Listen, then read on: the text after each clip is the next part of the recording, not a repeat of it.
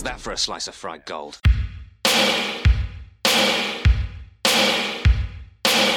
You think this is a fucking costume? This is a way of life. I'll be back. Just a flesh wound. I'm not gonna hurt you. I'm just gonna bash your brains. Take your sticking paws off me, you damn dirty ape! I'm sorry, Dave. I'm afraid I can't do that. It's alive! It's alive! It's alive! I guess everyone's entitled to one good scare. Well, hello, and welcome to Cinema Shock, the uh, podcast where we discuss and break down all of the great genre cinema that you love. I still have not stuck to a single You like. that wasn't even close. nope. I, I just uh, I keep meaning to throw it in my notes and then I, I forget. And then you So, try to improvise on the spot. And I do, and it works every time. clearly. Wow.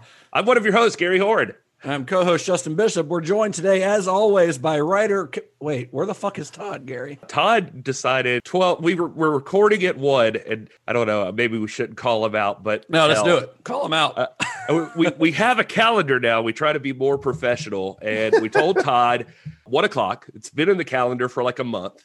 And today at 1230, he says, Hey, I'm out of town. Let's move it to three. Like, no. We have another special guest today. That's not how this works. Like that's that's No. weird that you waited till less than half an hour beforehand. Uh, hey, Change the whole thing. the fact that you're taking an attempt to even like have a grasp on dates and times right now, good on you. we have to, otherwise we won't know where we are at any time. I mean, I don't. So we don't have Todd here today, for no lack of trying on our part. Uh, but luckily for our listeners, we do have another special guest, Mr. Zach Daigle. Return well, actually, first time on this show. He was a, a guest a couple times on our old show, but this is his first time on Cinema Shock. Big fan of Shane Black, which Big is why I fan asked you to come on this. Big 'cause I fan- knew that about you. Big fan of Christmas movies, but Shane Black is just like the king of Christmas movies. So He is the he is the king of Christmas action for sure. So, and in fact, I guess that's a good this is a good segue to plug your Christmas movie marathon that you do every year, Zach. That you're part of the organizers of uh, Macarathon. It's going to be a little bit different this year, obviously, as everything else is right now. But uh, do you want to tell our our listeners how they can find that, or what what it is? What the hell is Macarathon? Yeah, I will definitely tell you what the hell Macarathon is. So Macarathon is a 24-hour Christmas movie festival, or or viewing. I guess this year can't necessarily be a festival, but We'll normally a virtual festival. virtual festival festival definitely works but it is all of the obscure not watched untraditional holiday films that you don't watch with your families but maybe watch uh, with your best friends after you go and hang out with your family but for a full 24 hour period and so the original way that we would do it was we would start the entire festival with Die Hard, and then we would end the entire festival with Long Kiss Goodnight because it's kind of like your, you know, alpha and omega of uh, non-traditional Christmas movies. But this year, uh, yeah, we are doing it socially distanced, safe.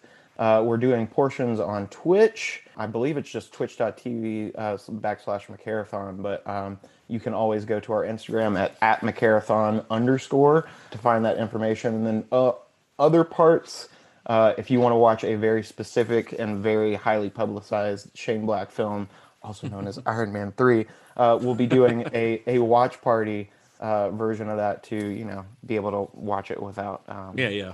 And uh, be able to watch it each on your own for that one and and chat together on Discord or something along those lines. Yes, and we we'll throw up all the links to that stuff in in the show description on here, and we'll we'll you know throw it out on our social media and stuff as well. Uh, it's December nineteenth this year. Is that correct? Yes, December 19th through the 20th. Uh, it's Saturday to Sunday uh, from noon to noon. Noon to noon. So it's always super fun. I'm really bummed that it's not going to be an in person thing this year, but I, I totally understand why it's not. And I think it's a wise decision on your part to, to not do it in person.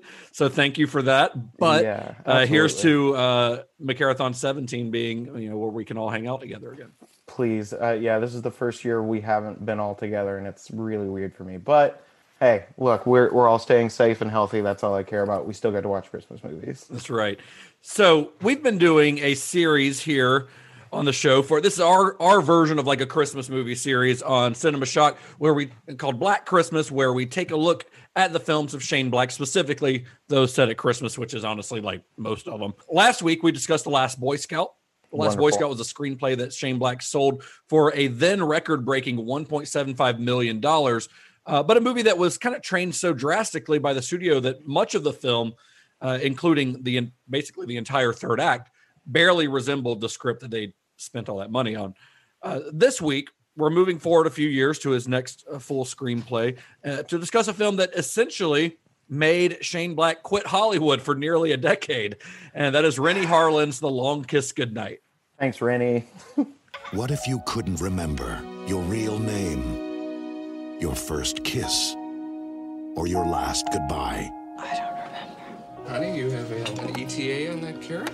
Stow it. And then suddenly, I used to do this.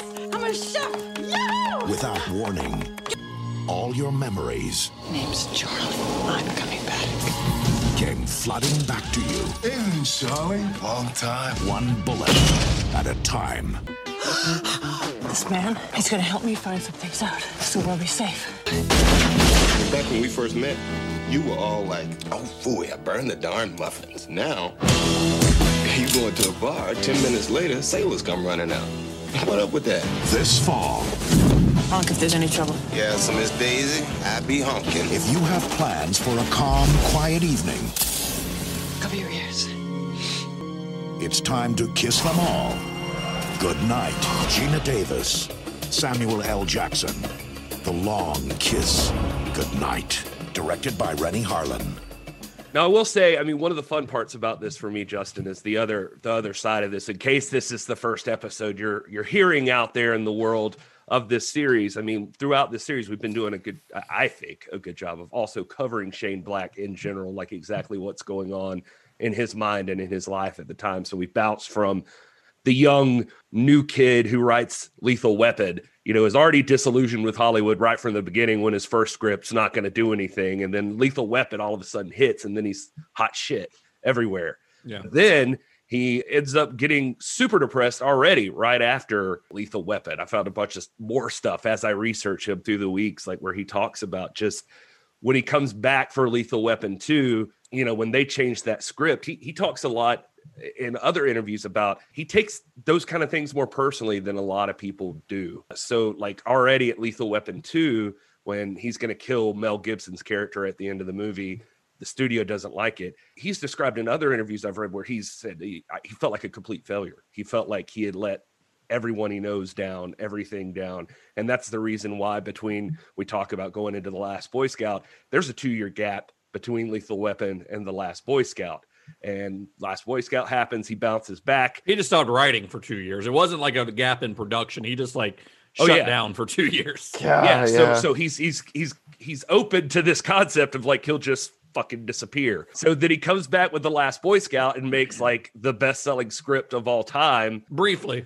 briefly, and then uh, Joe Eszterhas like uh, with Basic Instinct just to show him up comes back and and as we talked about in the last Boy Scout, Shane Black's like getting calls from Eszterhas saying, "Ha ha, I outsold you," and he's like, "I don't care, like that's Yeah. not what I'm doing. What the hell?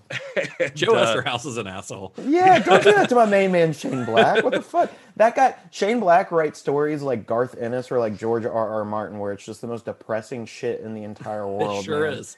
And but it still just makes for one of the greatest action films you've ever seen. No, yeah, the guy's already got emo- like maybe that's why he took another two years off. Is he's just like dealing with so much like emotional turmoil from the crap that he writes. Well, there were a lot of other writers who were kind of pissed at him too. Uh, I think out of jealousy that he had gotten paid so much for the Last Boy Scout. Well, and that really picks up with this a one. lot more after after this movie. Yeah, Yeah, he talks about like last Boy Scout. He thought he'd come around because he was like, "All right, I'm back in business. Everything's back on track. Like I sold this one. This works. I made Yeah. 1.75 million. It felt like vindication." Uh, and so he was like ready to go again. And so after the last Boy Scout, uh, his next gig was actually rewriting the script for uh, the Last Action Hero for uh, director John McTiernan, which was released in 1993.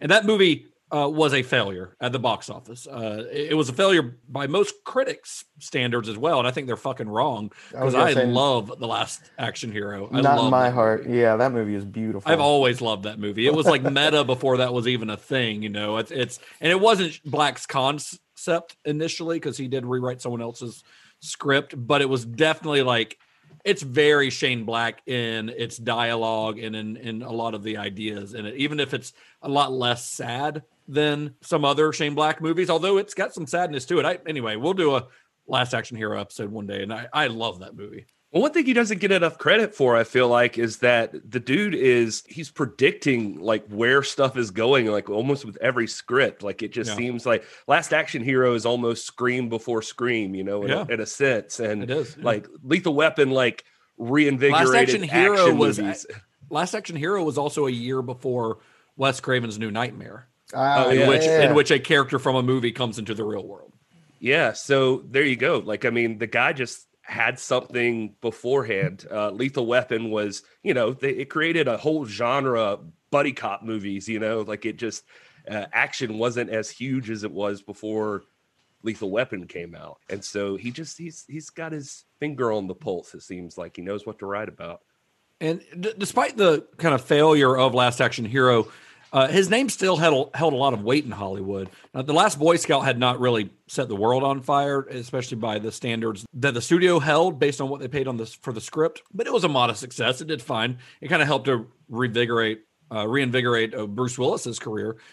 And Shane Black was still the guy who created the massively successful Lethal Weapon franchise, which by that time was already three movies in. They'd already done Lethal Weapon 3 as well, which he, of course, had no hand in, but it was still a franchise that he created. So, of course, when his next spec script goes out, it once again, just like Last Boy Scout, resulted in a bidding war. It's this is going to be a little bit of a different story than like so when we talked about the last boy scout a lot of the drama involved in the making of that movie came in the post production where they had like seven editors come in and try to to uh, wrangle all of this footage that Tony Scott had shot. Oh man. Most of the most of the drama for The Long Kiss Goodnight happens before the movie ever even sold. There's a lot that went on before this movie ever even landed in the hands of a director.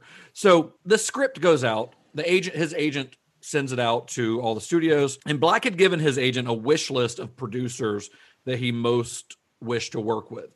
That list included James L. Brooks, James Cameron, Joel Silver, Steven Spielberg, David Geffen, and the duo of Kathleen Kennedy and Frank Marshall. Uh, now that's a hell of a wish list, and most of those people passed on it, uh, except for two: James L. Brooks, who was based at Columbia Pictures, he had a contract with them, and Joel Silver, who had a first look deal with Warner Brothers. So Black takes a meeting or takes meetings with these guys, with Brooks and Silver. Uh, but meanwhile, uh, uh, an unexpected player kind of enters the game that, that wasn't even really on his radar, and that was New Line Cinema. New Line Cinema, we all know them now. New Line Cinema is a pretty big company now because they're owned, they're owned by Warner Brothers these days. But their growth kind of started in about the early 2000s, really. When they became a more of a prestige studio was when they produced Lord of the Rings. But before that, it started life as something much smaller. So Robert Shaye uh, founded New Line Cinema in 1967, and it was more of like a distributor. It didn't produce movies at the time, and his goal was to kind of just supply foreign films and art films to college campuses. And he found actually one of their early successes was in the distribution of the 1936 propaganda film Reefer Madness, uh, which if you if you're familiar with you know Mystery Science Theater and it, everything, Reefer Madness is a wild, stupid movie, but it became a big cult hit among the college crowd. I mean, honestly, looking back on Reefer Madness, it features a lot of things I wish people who smoked a lot of pot did. It'd be a um, lot more fun. Yeah, right? it'd be wild. I don't know, guys. The way they were acting, that was a lot more of like cocaine madness from what I saw. Just a lot of like really quick snapping. They- if, like real Reefer Madness is just people sleeping and playing There video that- games and eating Taco Bell. Yeah, Right. exactly. There is in Reefer Madness. There's that one guy who's like always in the corner, just like, Yeah, he- yeah. Like I've never seen anyone tweaking. smoke pot and act like that. no, I, that, there's no tweakers when it comes to marijuana. Play it. Play some more. Faster. Faster. Faster, faster. So in the mid 1970s, the uh, studio started producing its own feature films, smaller things. They produced a couple early films of John Waters, uh, but it was in 1984, when they had their biggest success with the release of A Nightmare on Elm Street. Of course, we all are familiar with that. I'm sure we will probably do a whole series on Freddy at one point. The success of that movie put them on the map. They were uh, now one of kind of the big guys, even though they were still technically an independent studio. Uh, they became known as the studio that Freddy built. Like this, they were known and would be known for years and years, even all the way to like Lord of the Rings. When that got announced, they were still kind of considered like the Nightmare on Elm Street people. Uh, they did have another similar success in 1990 with Teenage Mutant Ninja Turtles, uh, which actually became the highest grossing independent film of all time uh, up until the Blair Witch Project came out. But in early 1994, January of 1994, things changed with the arrival of a man by the name of Ted Turner. So, Ted Turner, the Turner Broadcasting System, TBS, came in and bought New Line Cinema for $500 million, half a billion dollars. Yeah. For perspective, that's exactly like four hundred and ninety nine million nine hundred and ninety nine thousand nine hundred and ninety nine dollars more than Justin's mom charges on the open market. Wow. Jesus, Gary. Is this a reoccurring joke? Unexpected and unprovoked attack from Gary. Does he do these every week? No, Not don't anymore, but maybe you coming back just something sparked in me, Zach. Oh my gosh, I'm so sorry. I'm not the purveyor of your mama jokes. So, as Black's script for The Long Kiss Goodnight is circulating Hollywood, it lands in the hands of the folks at New Line Cinema. The New Line president, Michael DeLuca, and the executive VP, Richard Saperstein, they got a hold of it and they slipped the script to Renny Harlin and his then actress wife, Geena Davis. So Harlin had a history with New Line. He'd worked with them a few years earlier on Nightmare on Elm Street 4, which was actually the most successful film of the Nightmare on Elm Street franchise up until Freddy versus Jason. Uh, and he had also directed Die Hard 2 for Joel Silver in 1990. And then uh, around the time that this was being developed, he in 1993 he had just finished and released Cliffhanger, which is an awesome movie. Oh yeah, That's a lot of fun. I wish it's too bad that Todd's not here because we got confused on the Lethal Weapon episode. Uh, remember with uh, Richard Donner, and you mentioned uh, 16 blocks, but at first Yeah, we yeah. said 12 rounds. Randy Yeah, Harlin 16 did blocks is 12. Ren- Harlin, yes. yeah, There So was he a did work connection. with John Cena. Uh, he also did long, uh, Deep Blue Sea, not long, actually not long after this movie. Another Samuel L. Jackson classic. Another Sam Jackson. Uh, that was their reunion. So that when New Line made their offer to Black and his agent, they promised him. They said this movie is going to be an automatic go. This is going to be a green. You know, we buy the script. It's greenlit. It's ready to go. We're going to make this movie with Harlin directing and Davis starring. And that was actually the first offer that Black received. And that offer was for $1.75 million, which is the same amount that he'd made for Boy Scout. But Shane Black's agents, they think that they can get more than that this time around. Uh, they think at least that they can get Joel Silver, who has a history with Shane Black. that that Shane Black owes his agents so much gratitude. It feels like because they Yeah, I mean, he seems like he gives half a shit, and his agents are like the ones like, "No, man, you're, you're worth a lot of money." And Shane Black's like, I don't, "Whatever, man. Like, I don't every care." movie he's just like, all right, do what you got to do. I Yeah, know. He's just as um, his his as scarred and as bruised as all the characters he writes. He's just yes. no. So then New Line finds out that Black, when he took that meeting with James L. Brooks, that they really clicked. See, Black considered James L. Brooks his favorite filmmaker, and he kind of thought that Brooks, who started life his career as a as a writer, that he could kind of mentor him on the script. So that was very appealing to Shane Black. So New Line gets kind of nervous about this, thinking they're going to lose him to to Columbia and James L. Brooks. So they want to put him in a room with Harlin and Davis and let Harlin and Davis kind of sell what they can do for this movie with them, which turned out to be the right move because Black took that meeting and he left feeling that Renny Harlin and Geena Davis were the right creative partners to to take on for this script. But the thing is, it, you still had they still had to secure the money because Harlin and Davis they had a deal with New Line, but they weren't exclusive to New Line, which means that any other interested party were free to bid on their behalf, and Harlin could potentially direct the movie for another studio. So New Line ups its offer to two and a half million dollars. Uh, Warner and Columbia both kind of match the bid, and then New Line ups it to two point seven million dollars. So this is all happening really fast. This this happens on like the script goes out on like a Monday morning. This is all happening Monday through Wednesday, like very quickly over the course of a few days. Just these bidding wars between the studios, and by Thursday, Black's agents are telling him they're like, we need to enter formal negotiations and secure a deal by the end of the day today. By about noon that day, Shane Black's like, done. He pieces out. He's like, I'm. This is I, this is bullshit. I don't feel like dealing with this. So he just left and told his new line, told his agents to start negotiating with New Line. You're already entering uncharted territory with the price of the script now. Like when it gets up Oh, to yeah. 2.7, like this is like, all right, this is insane amounts of money. So it's weird to me that Shane just dips. I mean, it's not weird to me knowing Shane Black now Yeah, for yeah. what we know, but I guess at this point he's like, I guess anything from here is fine. Y'all figure it out. He's a scarred man, Gary. He'll take anything he can get. So his agents enter into a four and a half hour marathon negotiating session, which sounds God. horrible, like a horrible experience. But that's their job, so you know whatever. Uh, and Black Shane Black's calling every twenty or thirty minutes from his home for updates. In between updates, he said he's like, "This is what I do during negotiations. I'd I'd be eating." Or reading detective novels, and then I'd call and get an update, and then go back to reading my detective novels. of course he would. Oh my God, Shane. And these negotiations, they really kick into gear when Black's agent, they say that they'll they are like, we're gonna sell, we will sell the script to New Line for a guaranteed $3.5 million, which was I think three million dollars up front, then five hundred million dollars once like it goes into production. Yeah, I was gonna say I thought it was it was pretty close to four million. Is what yeah, they- well, they it, it, it ends up going higher, but New Line does agree to that initially. And th- there's one issue though, is that Harlin and Davis can't commit to doing The Long Kiss Goodnight as their next movie because they're already signed on and in pre-production on Co- uh, Cutthroat Island for God. Carolco Pictures. So we want to talk about those box office numbers. So Columbia, they apparently never went as high as New Line. They bid the representative from Columbia in the interview I read said they wouldn't give a number, but they said somewhere over three, but less than 3.5 million. Uh, then Warner's apparently never raised their bid their bid past that 2.7. Joel Silver's calling to get updates. He's on the set of Richie Rich in Asheville. Uh, and he's calling to get updates throughout the day. And finally, after the 2.7, Warner's is not interested anymore. So Black has this to decide. He's like, "Do- does he go with Columbia because he wants to work with James L. Brooks, where he'll make half a million dollars less?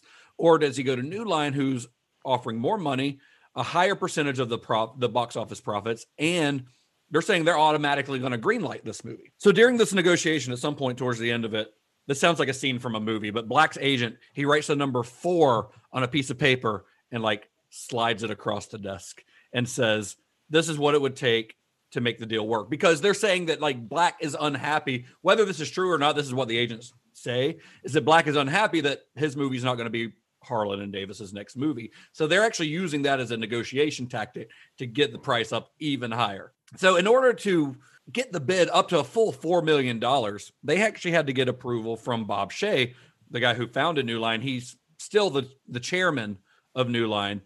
But Bob Shaye's in Sweden at this time, and he's at a chateau that he owns out in Sweden that doesn't have a phone, and it's 4 a.m. in Sweden.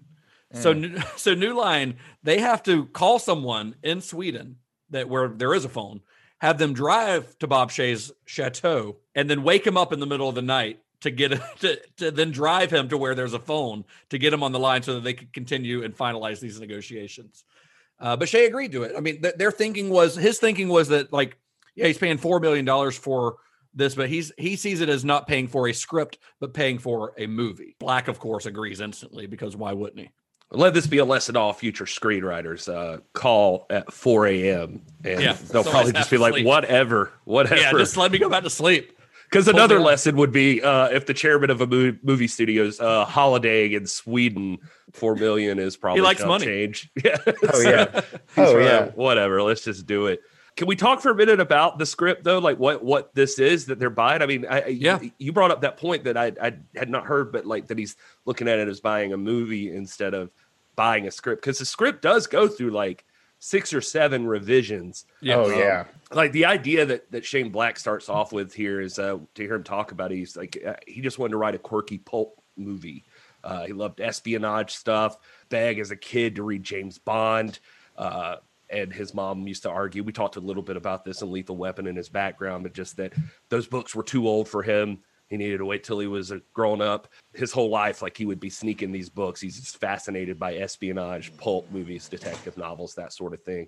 He also liked the idea of a housewife instead of a grown ass man being in this situation. He he talked a little Yeah. bit about that. That Well, he, he it did when he first started writing it. It was a man, and it yeah, changed. that may have been. He says it- that it- he changed it about ha- about halfway through writing the the first version of the script. He decided it should be a woman, that it would work better as a woman. Yeah, Yeah. I actually, I actually have a quote here from Birth Death Movies, uh, like from Shane Black. He said, "What I wanted to do is not be afraid to give a woman character a serious role as I would a man character.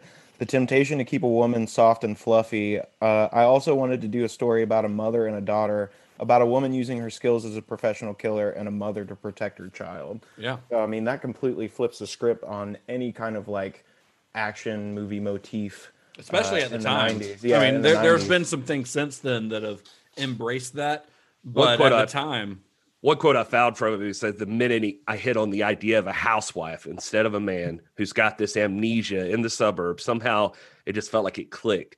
It was a powerful image. All of a sudden, these two worlds that collide the world we live in every day and the one we blind ourselves to. The conflict and the contrast between extreme violence, terror, worldwide implications, and this small, intimate, oblivious life of a community in the suburbs. I just thought this would be a lot of fun to have like basically he just wanted this crashing into like just small town nowhere. yeah. Like, whereas his previous movies were set like in L.A. You know, this is a very different environment. he also talks a lot about though that this is about accepting and confronting parts of yourselves that you're ashamed of. Yeah. And that there's something you don't want to admit to that that it's this character about you. He said in the interview uh that I was reading, I think the person asked, so said, Well, it seems like a lot of the themes harken back to Lethal Weapon. He says, well, Yeah, well, it's about self loathing and self hatred. So it's like stuff I'm familiar with. Yeah, so right. fucking emo. I mean, Kane, Kane, it is more self-reflection, but if you have to say like self-hatred, go for it. Because I, I mean, he really, I mean, uh, Mitch Hennessy, which the name just Mitch Hennessy for a Samuel Jackson character is, is I love it. Uh, so he- good. I mean, Charlie Baltimore is like the ultimate. I don't know spy name. It's such Yeah, a cool you're right. name. oh yeah, and you know it probably started as Charlie, like a man's name, and when he changed the gender, he's just like, yeah, her name was like Charlene, and Yeah. and Oh yeah. No. Um. Uh. What's his name? Brian Cox called like as soon as she gets in the car like with him for like the first time, like he's just like Charlene Baltimore. yeah, Like he just like really like spells it out for you, slows molasses, just so you like understand that is a female badass. yeah, No, there's a lot of parts of this script, though. I mean, he does like he's apt to do in the other ones we've talked about. I mean, it's darker and more graphic in the original script than it does Oh, end up in the final film. I know there was like more violence. There's like a scene where both of them get tortured. Uh, they both had uh, talking about Mitch and Charlie. They both had like bigger backstories. Like Mitch tells a story about getting gang raped in prison, and uh, that more talk about his wife and son, and she has more of a dark backstory. Um, and in the first draft, I think uh, Mitch dies in in the first cut of the film. Which yeah, we'll in the first cut. That's right. Test audiences didn't like it. Yeah, Uh, So- the good part for Shane, though, this time around is he's also a producer, I think, on this one. And so Yeah. he, he talks a lot in stuff I saw that, you know, people get nervous with the violence, but now he's in a place to step in uh, if something's getting toned down to a place he doesn't like or whatever and say, like, hey, look, I know this is a lot for you, but this is important for the story. Right. And so, but but he also discusses how it's a draining process because this is his baby, so he's there every single step of the way in this one. He's the only writer doing revisions. He's on location the whole time. Um, So he's so- on set the whole time. Yeah, yeah, he's Oh, there yeah. with them, so he can. He's like one of three producers, so he can step in and and say something on on every aspect of Yeah, it.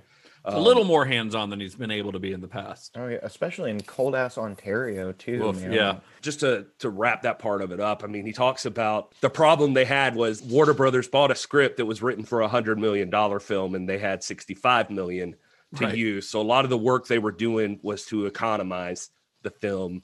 It, said it wasn't ever about spectacle necessarily, but they had to make it more intimate and personal, even with the violence and that sort of thing. He says, uh, so so the fact that the violence is a lot more intimate and personal now is greater or better than when we have so much expensive stuff going on. He said, it- not that that's not great, but we've all seen Twister five times.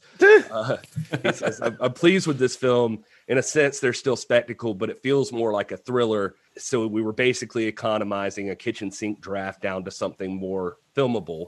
Uh, he, he talks about just that uh, this time he also like revamped some of the stuff, like it was really dealing with like an MK Ultra kind of deal but he felt like it was like really muddy in the script. He talks about the Renny Harlin thing actually gave them a chance to like, you know, nobody knew what was going on because Renny Harlin just uh, popped up and just said, "Oh yeah, we got Cutthroat Island. Sorry, we can't do this right now." So he was like, "We all had no idea." We would like fax to Malta where they were like trying to make notes with each other. He said the MacGuffin. We'll do a the- series on box office bombs at some point and cover Cutthroat Island. Oh, right.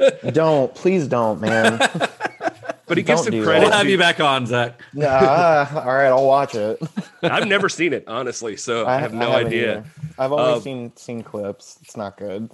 But yeah, he describes the MK Ultra thing as the MacGuffin in the spec script that he had. It was from some bullshit article he'd read about experiments in the 50s and 60s. Uh, so I would love like- a Shane Black script about MK Ultra, honestly. he decided to use this time, he said, to get off his ass and go to the library and find out what's actually happening in the world. And uh, he said his research assistant, Anthony Bagarozzi, is the person who found some clippings and gave them to him about the World Trade Center bombing, bombing and how one of the bombers had accused the CIA of knowing about the bombing and letting it go. And he, said, in fact, the person who like had stamped the visa of the terrorists who built the bomb was a CIA caseworker, like working in the embassy or whatever. And so, like, it was like supposedly the CIA was in on it the whole way through, and they just let it happen. But uh, he said that him and uh, Anthony looked at each other and they were like, "Man, that's some shit that's gonna work."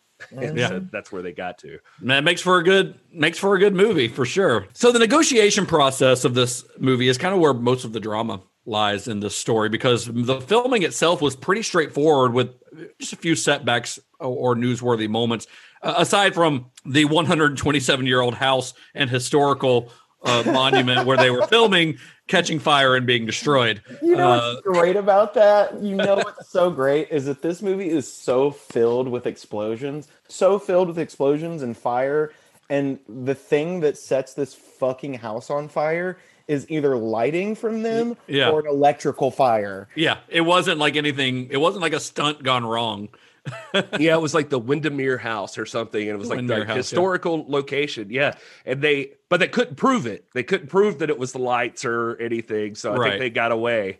Yeah, Uh, yeah. I even, I mean, and and I, I don't know anything about this house other than some articles that I read. It was such a big deal that in 2016 there were articles like in the local papers that were about like the 20th anniversary of this house burning down. Like that's how big of a deal it was. Oh, that yeah. we're still talking about it two decades later. That- It was. so- it's important for Americans to make a stamp, but like all all accounts I could find, Harlin helping choose this location. This was the first mainstream American-based film that used uh, Toronto. You know, like yeah, which is crazy because now you see Toronto and and especially Vancouver as being major filmmaking areas. Right, Uh, right. So it, it it's like it, so it's notable for that. And, Yeah. and like like I was saying, they, so we're Americans. We got to go in and we're like, we got to burn something good down. Yeah, yeah. Well, that's our thing. how about the how about the border bridge between between New York and Canada? Why Well, that, that shooting location in Ontario, t- it proved to be the biggest challenge to the filmmakers simply because of the temperatures, because they were shooting in the Canadian winter. Oh, Uh, yeah. it was perfect because it was covered in snow and you know it had the look that they needed because most of the movie is set in you know the New England area at Christmas time, so having snow everywhere all the time was essential. But it had its own difficulties, and like like in one scene, there's a scene where uh, Geena Davis and Sam Jackson they fall they jump out of like the third floor window into a frozen lake, and to do that they they jump off a crane into a giant airbag, but they still needed like a close up for when they surface out of the frozen water. So they're not filming this on like a soundstage. They sawed a hole in the ice on an actual frozen pond. Yep. Had Geena Davis and Sam Jackson just keep jumping into it and coming back up to surface.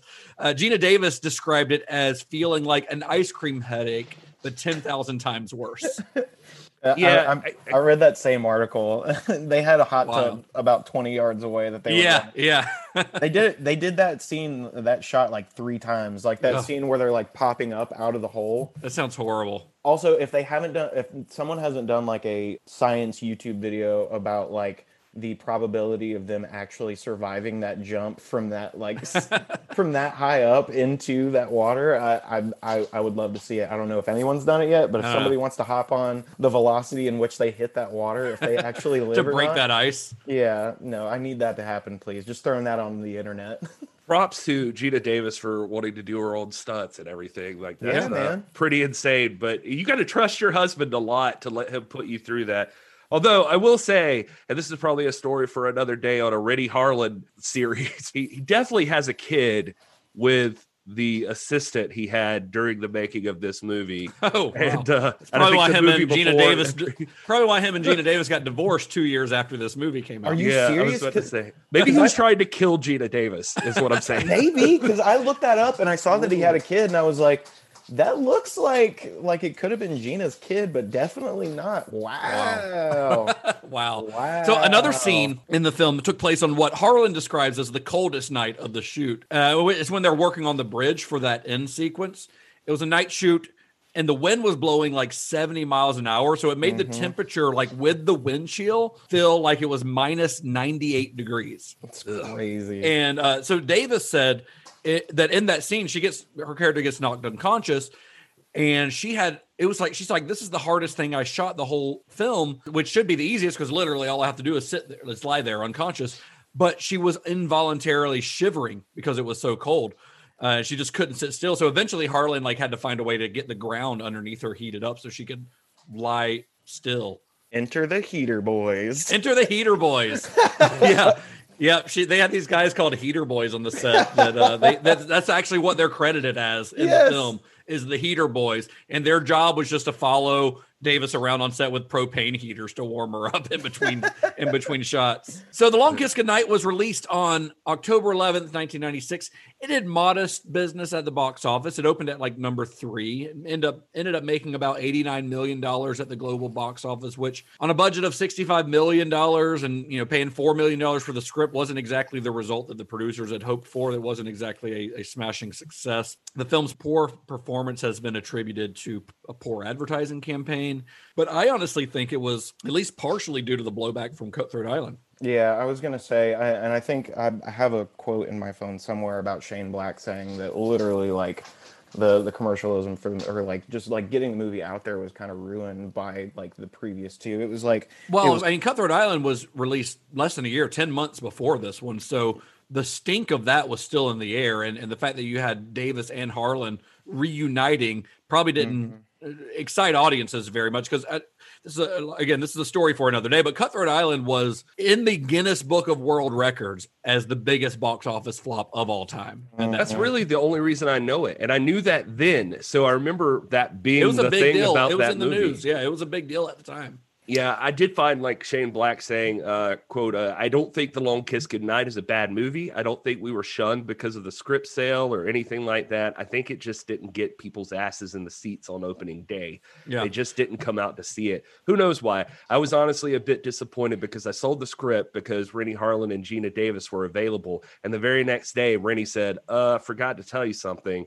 And there's this contractual thing, and I might have to go do another movie first.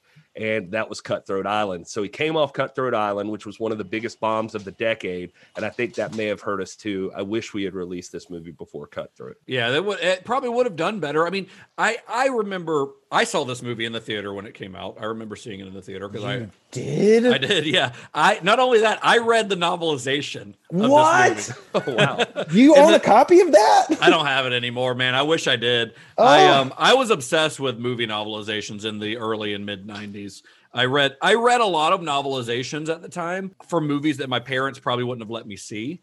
Now, when this came out, I was 15, so I'm not sure how I got into it, but I remember I might have seen it with my dad or something, honestly. But I I would read a lot of movie novelizations when I was a kid of movies that I was not actually going to be allowed to go see, but my parents would let me read the books. I don't n- understand that reasoning, but uh, as a result, I was a very big fan of movie novelizations when I was a kid. And movie novelizations in the in the mid and early '90s were kind of a big deal. Like I remember going to like the bookstore that I used to go to at the mall. I think it was like a Walden Books or a B Dalton or something like that. But they would actually have like a section of the bookstore dedicated to film novelizations. Like they were a big Wow. a big deal at the time. They were big sellers. And they were always fun. And I, I'm still kind of fascinated by them. I've got a couple now because I'll, I'll find them in used bookstores every now and then. Uh, like I've got a Die Hard with a Vengeance one uh, that I that I bought. It was the most recent one I bought, uh, but they're often based on like early cuts of the script. So they will. It's kind of a look into like what the movie could have been a lot of times because they'll start writing the novelizations way before the movie goes into production. So it's, it's, it can be kind of interesting. Do you remember if the if if the Long Kiss Goodnight book was like any like any way different or like I don't remember. I'd be curious to go back and read it though. If you could, if we could like find a copy. Because I'd love to know if they they threw in that stuff about about what you were saying, Gary, with with Mitch like being like sexually assaulted in jail and like there was another bit about him like still talking to his dead mom and Oh yeah, yeah. That was uh, probably. I would imagine that was probably in there because that was all based on early. I mean, it depends on at which point in the scripting process the novelization would have been written. Yeah, I've read the Halloween uh, novelization a couple Which of is times now. Wild. Yeah, and I was just saying, Michael Myers pretty much has a boner the whole time. so- Let's go. There's all this druid shit in it. It's crazy. what in the world, man? Yeah, you that one. If you want a physical copy of, you're gonna have to shell out some money. Yeah, I just have it on the old Kindle. Yeah. I can I can only imagine. What in the world? I had no clue. So Uh, the- Black um, also speculated though that the film might have made more money if it had been about a man, uh, because you know, like we said, his initial screenplay when he started writing it was a man, but then he he realized that it would only work with having a woman at the, at the center of its story, which kind of goes into that quote that uh, that Zach read earlier about where he says, you know, the temptation is to keep a woman soft and fluffy, but he wanted to kind of subvert that whole idea, which at the time was not a thing. But the studio, I, I think, even told him like you should probably make this about a man, and he refused to do it because Yeah. he knew it would only work with that maternal instinct, like a mother protecting its child. He said there was definitely talk with like New Line where they were wanting to, and there was names like Steven Seagal and Sylvester Stallone being brought up for the movie. But it's interesting, like he he was he was dead set on the woman thing, like he he he liked that aspect of it, and I think it was because like to hear him talk about some things, like he's been labeled a misogynist a, bunch of times, like in his movies or like when people. release- I think we briefly touched on it, like in the way he's got the balls out action stuff, or he's like the violent guy. And, and that well, yeah, sort of even thing. in Last Boy Scout, I think Roger Ebert described it as having as being vilely misogynistic. in one interview I saw, I mean, they asked him about like writing for a woman and did it feel different or whatever. And, and this is a, a little bit longer one, sorry, but I thought this was interesting. And Go for it. he said, No, there's not as much difference as people think. It's not like you write for a woman and all of a sudden she talks about her period all of the time. I treated her just like any other character. I wanted to feel sorry for her. I wanted to feel empathy for her, and I wanted her to be funny and interesting. I created a character I would want to go out with that I would find attractive, wild, and fascinating. I'm going to continue here, but I also like this quote because it talks a little bit about some of the other stuff we talked on. I think a lot of women these days talk like men. I don't know if anybody's listening, but every time a studio says to me, you can't have a woman say this, uh, excuse me, have you been to a bar? I don't know where you grew up, but I haven't met women like that in quite a while. I wasn't looking for vindication in the eyes of people who might, for whatever reason, find me misogynist. In fact, if anything, I think this character is very strong, but she's just as sexy and racy and 70s. The 70s were a very misogynistic time, and it's my favorite filmmaking period. I don't think any I don't think my films are particularly misogynist. I think the women are very strong. I think men are very foul mouthed. The other thing that bothers me is that the tendency people have to equate the voice of a character with the views of the author. For instance, if a character in a screenplay turns and says, Hey, what are you, a fucking fag? I know a lot of people who talk like that. That doesn't mean I go around calling people fags. I, that, we touched on that a little bit in Lethal Weapon. Yeah, I mean, I, I th- think that's a good point though, because a lot of people do equate the characters with the writer, especially when a writer has such a distinct voice, like Shane yeah. Black does. They they think that they're they're being more literal, but that's not the case. I mean, he wrote. He drops uh, the f bomb in uh, Lethal Weapon. I think uh, Mel Gibson says it, right? Yeah, yeah, that's what it made me think of. Is And that doesn't mean that Shane Black is saying, but Mel Gibson's character in that is kind of shitty. You know, in, Yeah. in the first Oh, in the first one. I mean, or Mel Gibson was just ad libbing. I don't know.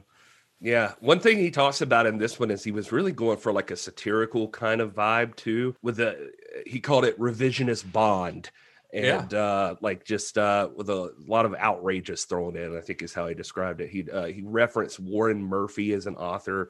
Well, this- Warren Murphy uh, was his co-writer on Lethal Weapon 2. Oh, okay, that's right. yeah. And uh, he says he has a series of books called The Destroyer, and uh, he says he he just hasn't seen anything like that since. And so he Well, was you, going you for also kind of that have to wonder if he um if he was somewhat influenced by and and I don't know because I don't know if this was ever in his wheelhouse of things that he was into, but like the the like revenge movies of like the 70s and stuff, you know, like women revenge, like rape revenge movies and things like that. Oh, Because this kind of has yeah. those vibes to it. Because honestly, I get a lot of Kill Bill vibes. Oh, this big time. Movie. Oh, because yeah. you've got the woman who was shot in the head.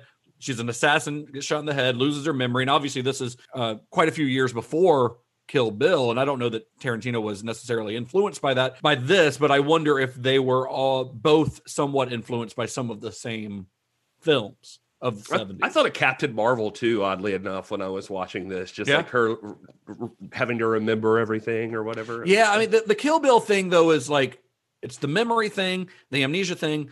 The she's a deadly assassin. She's got a daughter. Like there, there's a lot of parallels. Yeah, I mean, the that's a good story, her mm-hmm. background's a little different because obviously Charlie is a an assassin for the government and Beatrix is not. But there are some parallels, and I I, I think is I mean probably sheerly Oh yeah, and she has- coincidental, but interesting. She has like boss battles that she has to get through before she finally beats like her bill, like her original, like the man who got her pregnant. Like Right, yeah. Finally get her revenge on that guy. Incoming transmission.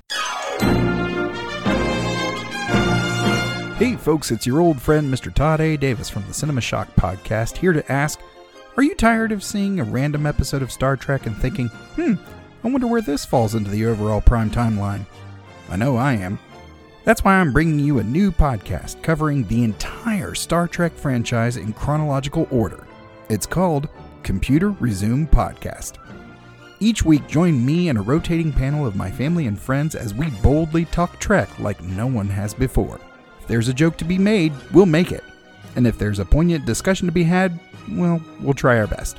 We'll also have interviews, contests, take listener questions, and other things currently deemed classified by Section 31. Those shifty motherfuckers.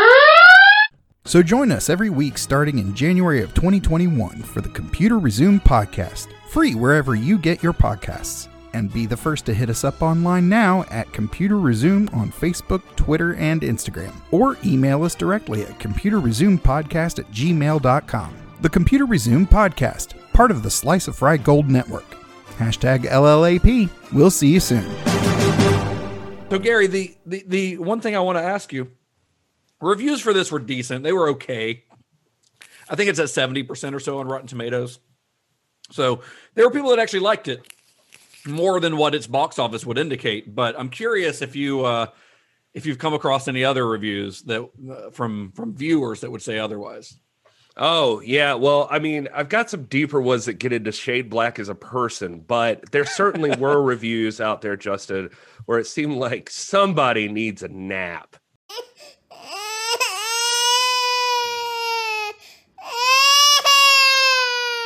Yeah, I've put my fist up. I'm ready to fight. oh man. Uh, so let's see here. This first one comes from.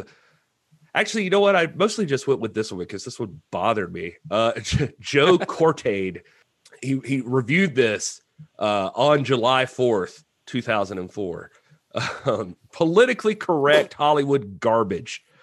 I don't hold spy thrillers to high standards of plausibility, but there are limits beyond which politically correct Hollywood impulses make these productions painful to watch.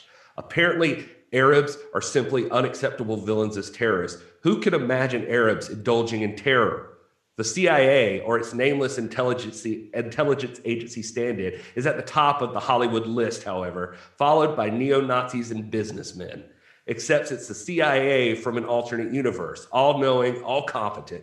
This movie manages to up the PC a notch beyond the others. However, not only is the CIA going to kill thousands in Niagara Falls in a poisonous gas attack to help it lobby for a budget increase, it's going to leave the body of an innocent Arab at the scene for a scapegoat. You would think they would be too embarrassed to keep this in circulation after 9 11, but being PC means never having to say you're sorry.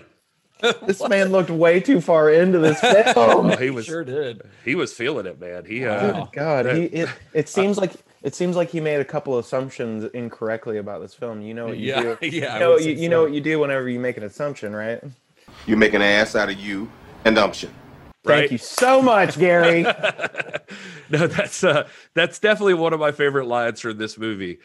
It, this this one has a lot of classy ones. I feel like I need to find another one somewhere in here Oh, because it's you bothering me.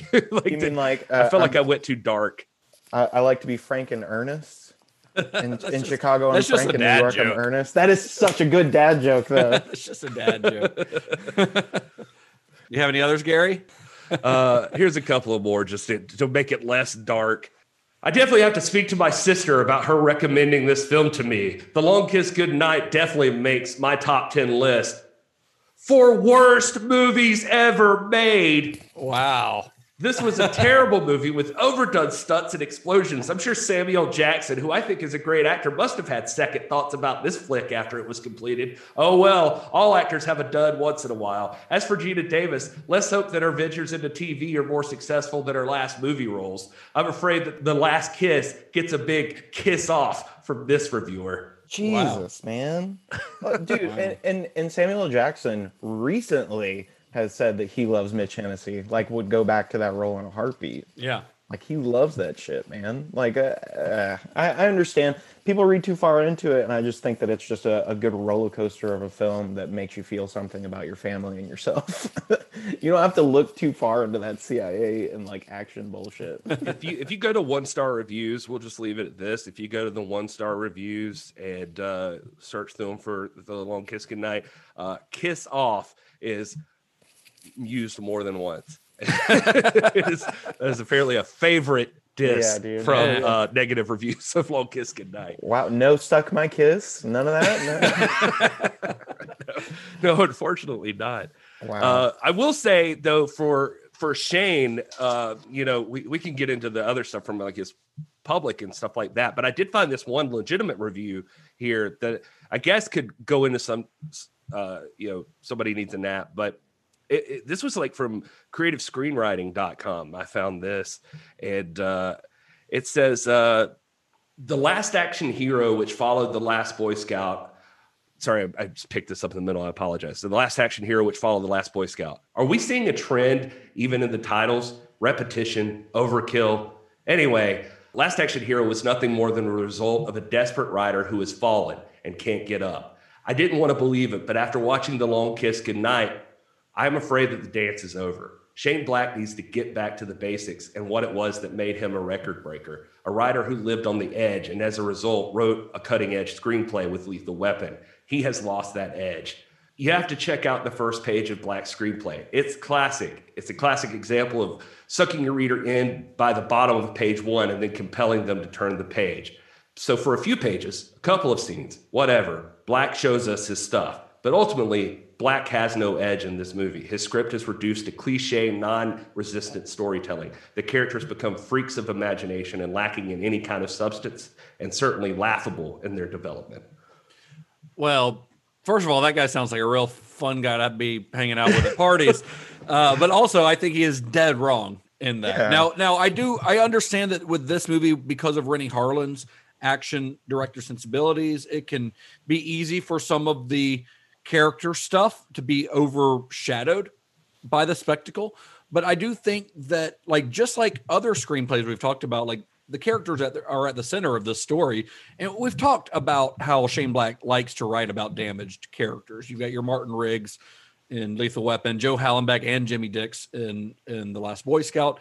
But well, we also Kane and- talked, Justin, about like action should be driven by the characters. I mean, we brought that up Right. before. I'd Yeah. say this one may be the more like plot driven story that we've seen in this series, maybe. But May, I maybe It, it parallels. It definitely parallels between like the plot and more so the character development throughout. And I think that it really kind of ends on the character development note more But than anything. It's all about the journey and the arc of of of Samantha and or, or Charlie and Mitch about them kind of changing and, and finding who they are.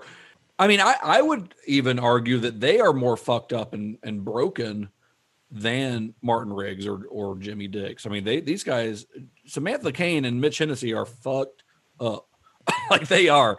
Uh, Oh, and, yeah. and you mentioned earlier that you how how earlier drafts of this were even sadder than than the final film because you you had that moment or that that kind of backstory where Mitch Hennessy was like sexually assaulted in prison where he spoke to his dead mother uh, and charlie's backstory she was molested by her father and she witnessed his murder and like her dad died thinking that she was responsible for his death like there's some God, really messed awful. up stuff yeah and, and but even the characters who made it on the screen in the final version of this film are are are messed up. You know, they've had a had a rough go of it. I mean, Mitch was a cop who committed crime and and went to prison, and now he's a private eye and he's a con man. Like he's not even a like he's barely a legit private eye. You know, legitimate like he's legitimately a a professional con man i mean Yeah. the the first scene you see him in he's busting a dirty cop with two homeless men disguised as other like private investigators Exactly. Yeah. And like his marriage is over. His son thinks that, you know, the toys that he's giving him are stolen.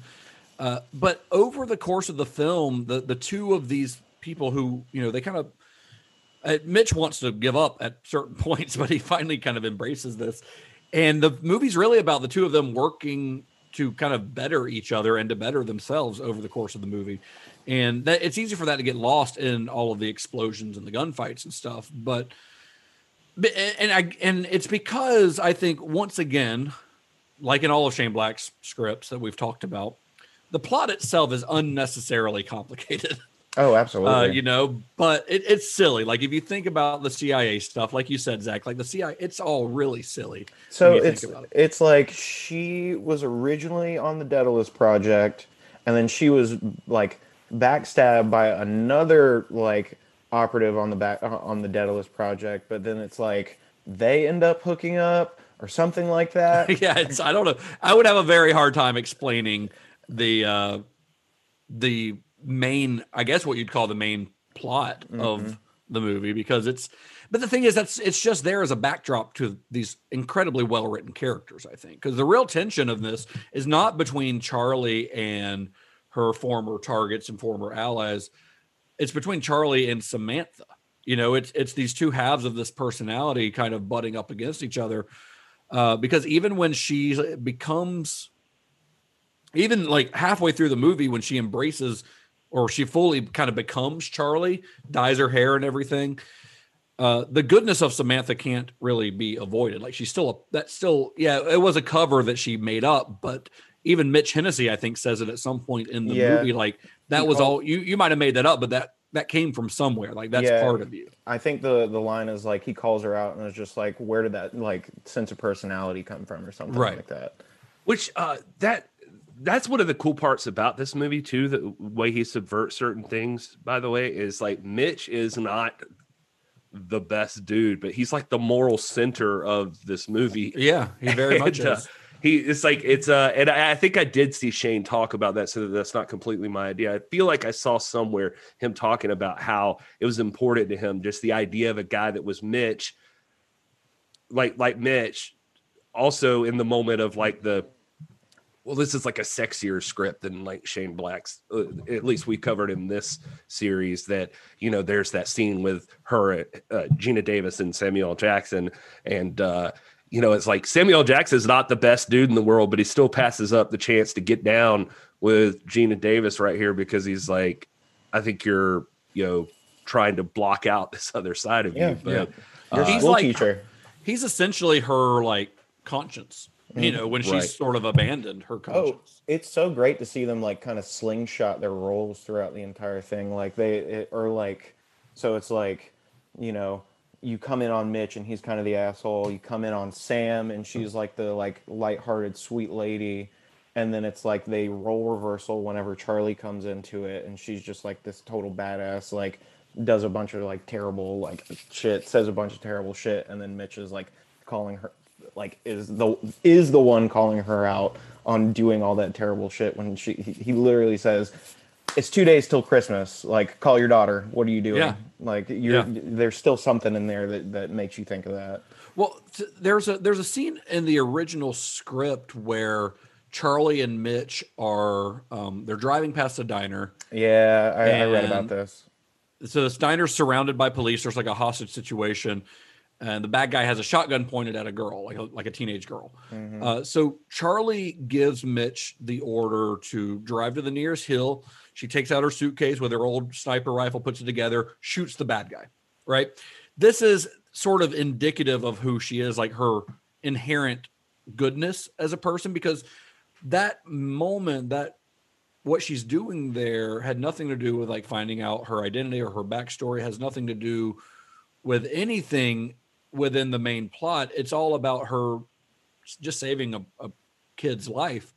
Uh, that was one of those scenes, like a lot of other scenes in the movie, that Gary talked about this before, but it got cut because of budgetary reasons. Yeah. You know, it it's a $65 million budget. So scenes like that that are not necessarily important to the main plot got cut, but that is a that's a that's a character moment, you know? Yeah, I was gonna say it, it seems like it would be a neat subplot, and if they ever did a director's cut, or if they even filmed that, I would have loved to have seen it. Yeah, I think it got cut from the the shooting script before yeah filming Uh, ever commenced. It, it's a great way to show her internal struggle of trying to like find her like original like true self, Right. As opposed to what she has been like that that self hatred she's felt for so long, and then you know, Yeah. Sam Caine comes along, and you know that's her actually like giving a shit about her life and wanting to do something other than like be an, an expert killer through the CIA. Like, Right. I, I like the idea of being able to watch that internal struggle, and you do get to see that throughout the film. But yeah, that that scene that that I read about too, that just that stuck out to me as one of those things that that would have been great symbolism for you know the film's like in sequence of her saving her daughter. Well, what do you guys think about Geena Davis in the role? I mean, she's she's not known for like doing action movies. I I, I can't honestly, other than this and, and I guess Cutthroat Island, I can't really think of any other action roles that she's had. She took this thing on like a total badass, man. Yeah. Uh, that same article I think we were reading about like all the like like how fucking cold it was. Uh, I think it was from like '96 is from like the Morning Call or something like that. Um, Renny Harlin talks about like um, you know like I, I think the interviewer asked him like you know is Geena Davis like pissed at you every day you guys go home like after like doing all these crazy str- uh, like stunts and torture scenes? And she's totally about it. She was like i think she's quoted as saying like don't like don't go easy on me. I want you to be as tough on me as you were with like sylvester stallone and bruce Yeah. willis. Like Yeah, she, embraced it, and and she, I think that she she's not necessarily, she's not convincing to me sometimes in some of the hand to hand combat scenes, Mhm. um, but she's pretty imposing. I mean, Geena Davis is seven feet tall, or seven feet. Tall. She's six feet tall. She is not say, really she's 'Cause not- she seems like it. I mean, that's weird. She is not Oh, the. yeah, she is not as tall as the Undertaker, uh, but she's six feet tall. She's a tall lady, uh, and she's imposing. She is physically imposing. And the thing is, Geena Davis, like at this time in her career, she had, you know, of course, she had been around since. Gosh, I mean, I think the first thing I know her from is probably Earth Girls Are Easy, hell yeah like the early, early mid '80s. And I mean, she's and she's 39 when they're filming this. I'm kind. I'm kind of glad to hear you take like a, a middle ground there, Justin, because uh, I thought I was going to have to be ultimately the bad guy, but maybe I'm not completely crazy when I say that I have never liked Geena Davis. uh, you And- break my heart Well, I, I don't agree with that. I like Geena Davis. I love Well, Geena. I'm just saying. I'll, I'll take the the far end of this. I. I mean, I don't hate her as a person. I don't know her as a person. I've never been a huge fan of her as an actress, and even in this, I, I, did think that like I don't know who would have done this better. Like she was good in this part. Um, it's just I don't know. I watched the League of Their Own, and I'm still like taking Lori Petty's side and being like, "Yeah, your sister's a bitch." I mean, I like Geena Davis. I love her in The Fly. I love Th- Thelma and Louise, League of Their Own. You know, I love I love Earth Girls Are Easy a lot. Oh, uh. I really love that movie, but I, I think she's good. I just in this though, I I just feel like um when she's like fighting, like it's I don't know for some something about it doesn't quite land Her- for me. But when she's being like a badass and like um other action moments when it's not like a hand to hand fight because there actually aren't that many hand to hand fights in it, so it's not that big a deal. But like when she takes on her Charlie persona, like I think she comes across as a badass. I think she's really good in it. She Yeah, doesn't her- look. She doesn't look fake at all. No. Her her gunfight scenes are bar none some of the coolest shit in that entire film. Like the entire scene where uh, she has to like navigate Mitch through that like compound, and so Yeah. she's got like the night vision goggles with the sniper rifle, like taking people out. That whole scene was badass. Yeah. Or Yeah. her ice skating across uh, a frozen lake, which also good. which also I would want somebody on Science YouTube, please internet hear me, uh, to do some form of like if if that is physically possible for her to do. You're too interested in that, Zach. I am. I think I none of this is physically possible. Gary, I have been watching this movie for the past 15 years. I have to know. So and, and I will Sam say- Jackson. I was gonna say, like, I, at the risk of sounding like a misogynist myself, the reason this movie is so great to me is I think Samuel Jackson is just fucking brilliant throughout this entire movie. Yeah, I mean, well, I mean, I, Sam Jackson is just Sam Jackson, and he's a, he's Oh, a yeah. badass. I mean, he's going to be great in pretty much everything. Doesn't matter if the movie's good or not. Sam Jackson's going to be good in it. And- this was and- his 100th movie in 10 years of acting.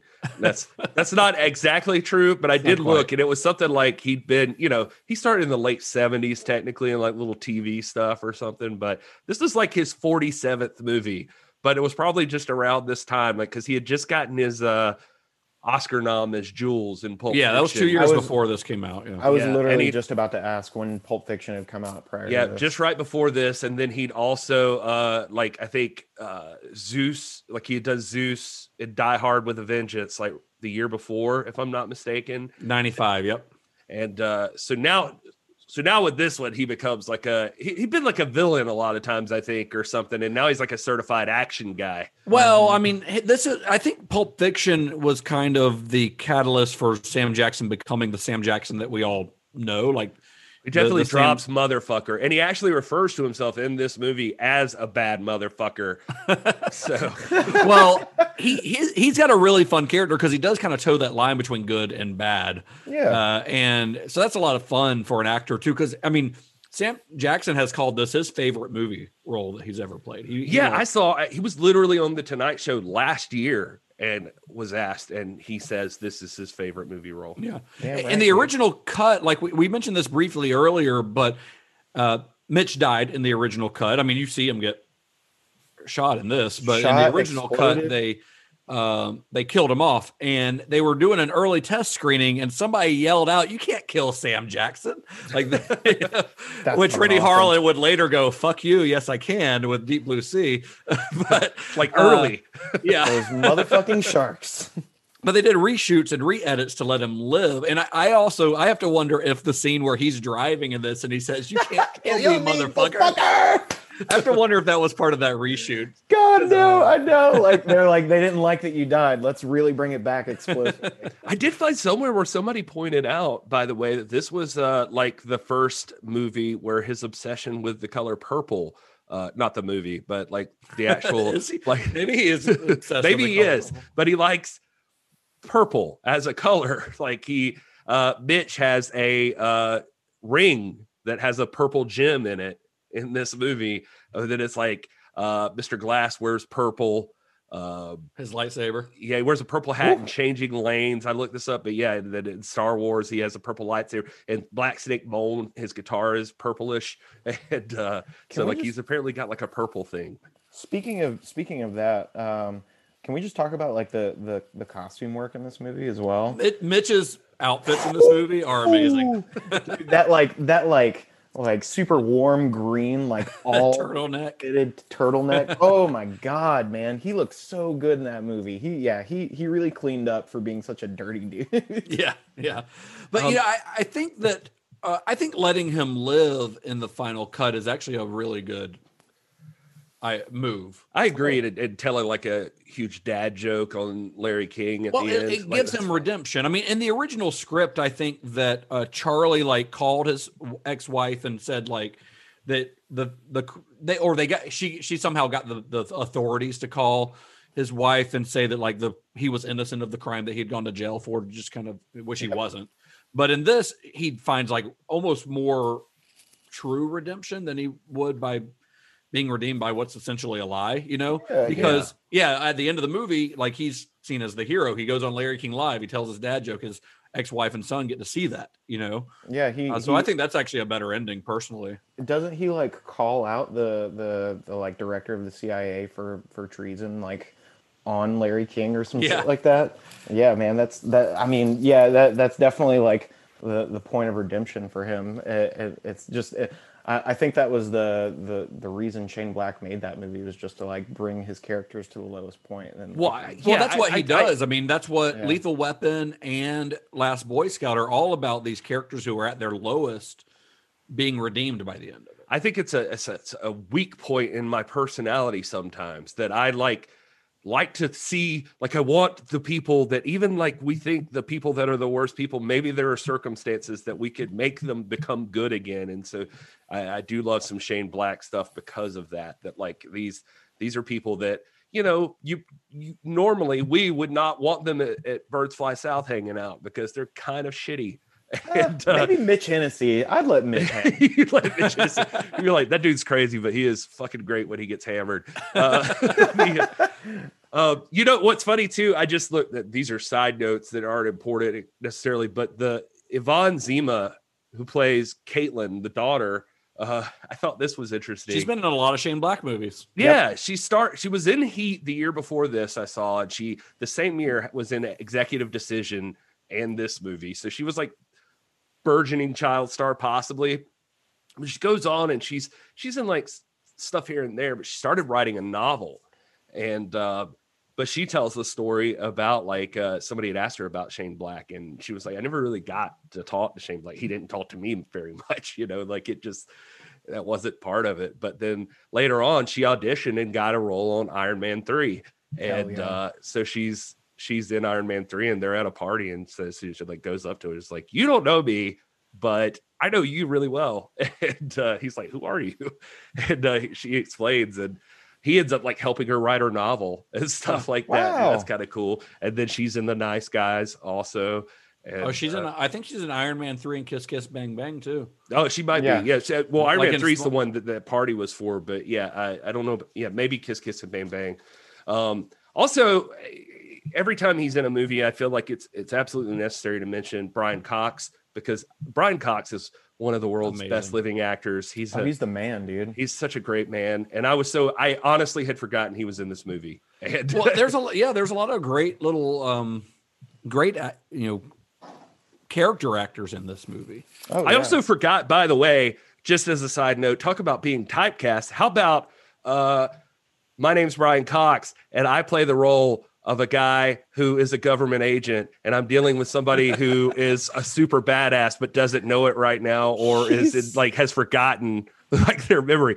Wolverine, uh, Jason Bourne, uh, Yeah. Geena Davis. That's Dude, Bri- funny. Brian Cox is so. Well, it's just because he makes so many damn movies too, though. You know, like Brian Yeah. makes a lot of movies. In fact, I coincidentally watched I watched something like a day or so before. No, you know what? I watched this, and then the next day I watched Zodiac, which he is also in. Oh, Oh, yeah. shit! and I was like, yeah, it's a Brian. I watched them back to back, so it's like a Brian Cox double feature. I saw him in the ring not too long ago, and I forgot. Like, I, I think at the time I had originally seen the ring, I didn't realize who he was or something. And I went back and watched it. I was like, "Fuck, Brian Cox, there he is!" And uh, he's Was he a- badass in the ring. He's I was gonna badass. say, he's it- great. He's just badass in everything. Is he a super disgruntled cop in the ring as well? No, no, no. I think the first thing I ever saw him in was probably Rushmore. Mm, yeah, yeah, yeah, yeah. yeah, I mean, I, Thunder I'm sure I saw him, but I just never knew who he was. But now he's just like one of those guys. I think to a lot of people, still, he's probably just one of those guys that are like, I know that guy from somewhere. Well, But Succession now. I mean, he's fucking great. I have not seen that show, but everybody keeps telling me to watch it. Yeah, it's good. You should watch it. So uh, on the uh, so, uh, on the subject of kind of that redemption thing we were talking about with Mitch, uh, that that extends to Charlie too, I think. Because she like I mean she's obviously she starts out as Samantha, she starts out fine. She's a good person, she's nice, she's a school teacher. She's got a good relationship with this dude and her daughter and but when she when she becomes Charlie, like Charlie kind of tries to reject that life and kind of has to grow to embrace who she was as as Samantha, you know? Because she even tries in that scene that Zach referenced, she even tries to say, like, you know, when he tells her to call her daughter, she's like, I didn't ask for a daughter. She's like, that was Samantha's daughter. I never asked for. her. Um, which is a pretty fucking like shitty thing to do. Yeah, and you know, fun. obviously, she's also got a background as a professional murderer. so she's done some shitty stuff in her life, but she still has that inherent goodness in it. Like that's the thing with Shane Black's characters is they can be really shitty people. Uh, Joe Hallenbeck is a shitty dude in in the Last Boy Scout, but he's got a goodness inside of him. Same with Mitch Hennessy. Like Mitch Hennessy's trying to like his whole mantra in this movie is kind of like I just want to do one thing right. Like he's trying, you know. He just keeps getting sucked into this shitty life. Uh, so in in Charlie's case, though, that inherent goodness, like it sort of sort of comes across in her instinct to protect her daughter. Like when they're in, you know, when well when one eyed Jack, I think is who he's credited as, attacks them in the house. The first like big badass action scene in the movie, which is just great. what I was gonna say. Just since you're bringing it up, is like we we shit on Renny Harlin. It felt like a little bit at the beginning, but if I could say so, that One Eyed Jack fight scene, like he is on point. In, It's great. in this I- fight scene. I'm not a Renny Harlin hater. I mean, I think that he's done some bad movies. Oh yeah. Uh, I think Die Hard 2 sucks. I, I personally think Die Hard 2 kind of sucks. Uh, but It's I love least- this movie. Well, no, I don't know if this. I love this movie. It's the only I Die Hard I haven't seen.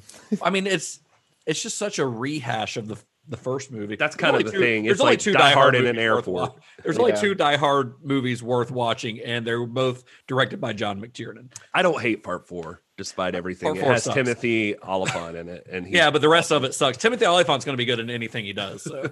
Um, if I may interject some McCarathon trivia for you, One Eyed Jack, the guy who plays One Eyed Jack, uh, is in the Christmas special for The Adventures of Pete and Pete as the garbage man who uh, wants to take away um, uh, younger Pete's Christmas tree and like. so, But, so Zach, I'm going to promise you, there's somebody right now listening to this that just popped for that. Like, yeah, so I hope so. Fuck Yeah. yes. You're welcome for the nuts, Uh, Eric. yeah, he's also in Twelve Monkeys. I think he's one of like the the, I think a prisoner where uh in the future where Bruce Willis is. yeah. But yeah, so He's typecasted as an evil motherfucker. I mean, look at him. I essentially. mean, there's no way that guy's playing a love interest. the first moment that he sees like char like sees Sam Caine like on the TV, just his face is the most like sinister looking thing. He really needs to be cast as Zsasz in a Batman movie. Oh, that would be amazing. Like, he just Oh looks my like a God. Zsasz. No, you're looks like right. Zsasz. A hundred percent. I mean, he scar- definitely deserves more on him. work. He he certainly is villainous. Yeah. Uh, but Zsasz would be perfect. Holy he crap! has a, a pointy and sinister face. Yes, he does have a pointy face. but let's go back to what I was saying about Charlie's uh, kind of her her kind of arc. I think comes to a head. Uh, well, fir- well, first it starts with with the one eye Jack scene where you see him attacking, and she is still mostly Samantha at that point, but you, you got obviously bits of her old self are coming through because uh, obviously you see it in that final fight where she kills Jack with like a pie and a punch. Yeah, she, But you can She see also like the first thing she does is throw her daughter out of the wall to safety. You know, That like her her first thing is to her first instinct is to protect her daughter. Uh, of course, that's when she's still Samantha, but she's sort of in Charlie mode at that point. Right. You know, Yeah, that that's kind of the, the the that is a quintessential piece to this movie because it Yeah. honestly like really lines up with how she is towards the end of the film.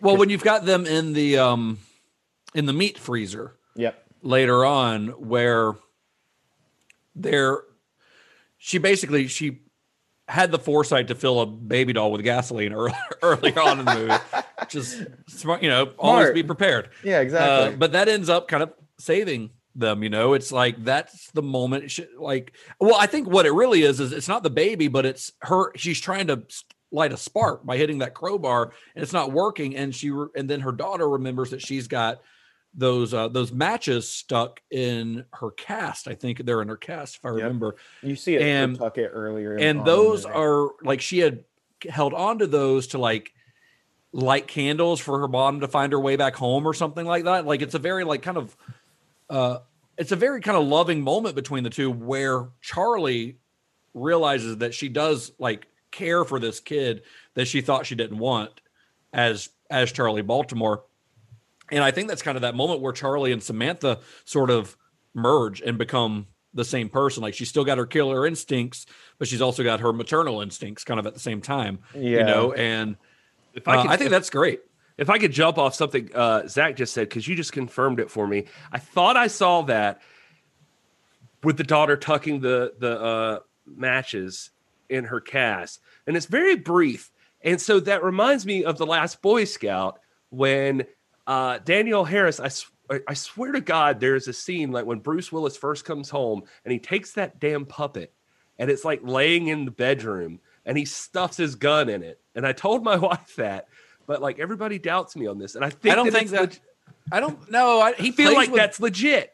She was playing with the gun in the car before the scene where. Oh, maybe. Yeah, Maybe- when when when her and this we're talking about the movie from last week. Oh, that's all right. Go for it. I like. letting you- I'm just scene- saying, maybe Shane Black also writes very shitty parents. Well, in, uh, in, no, in the off. scene in the last Boy Scout, Gary, in the scene where she before she shows up with the with the puppet where she stuffed the gun into it, she's playing with the gun in the car with Jimmy You're Dix. right. You're right. So she had it in her hand. So no, Bruce Willis didn't have anything to do with that. He was still a shitty parent in that movie, but Uh, he, but he yeah, didn't he didn't give a gun his to his 13 year old daughter to play with. but yeah, I, I, go, going back to uh, the the first scene where she meets One Eye Jack, and then like the final scenes where she is breaking out of the ice box, and then like going to save her daughter from. Once can can we just bring up the fact that that Caitlin, the daughter, is just like incredibly stupid for like hopping into a small cage that just happened to be on the truck. That was very weird. Yeah. Yeah. yeah. I uh-huh. never, I, in all of my years of watching that movie, that's that is the one piece that just does not make sense. It me. doesn't make sense, but uh, the the things I tend to focus on there is how brutal the fight scene is, and Oh, yeah. like the dialogue in it is awesome, and uh, they even like have dark humor and like the Christmas carolers. Like it's uh, I just I don't know, man.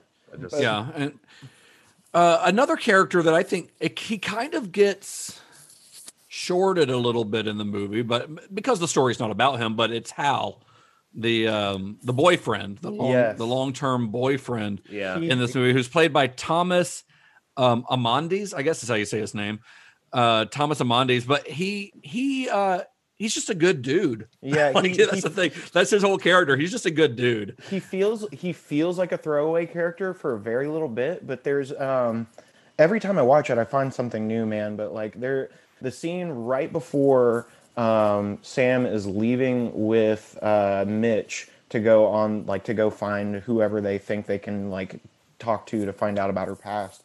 Like he was like I realized that some shit happened last night whenever he saw her like chopping the carrot and then like throwing it up against the wall. That's what chefs do. Because chefs, do, that. Chefs do that.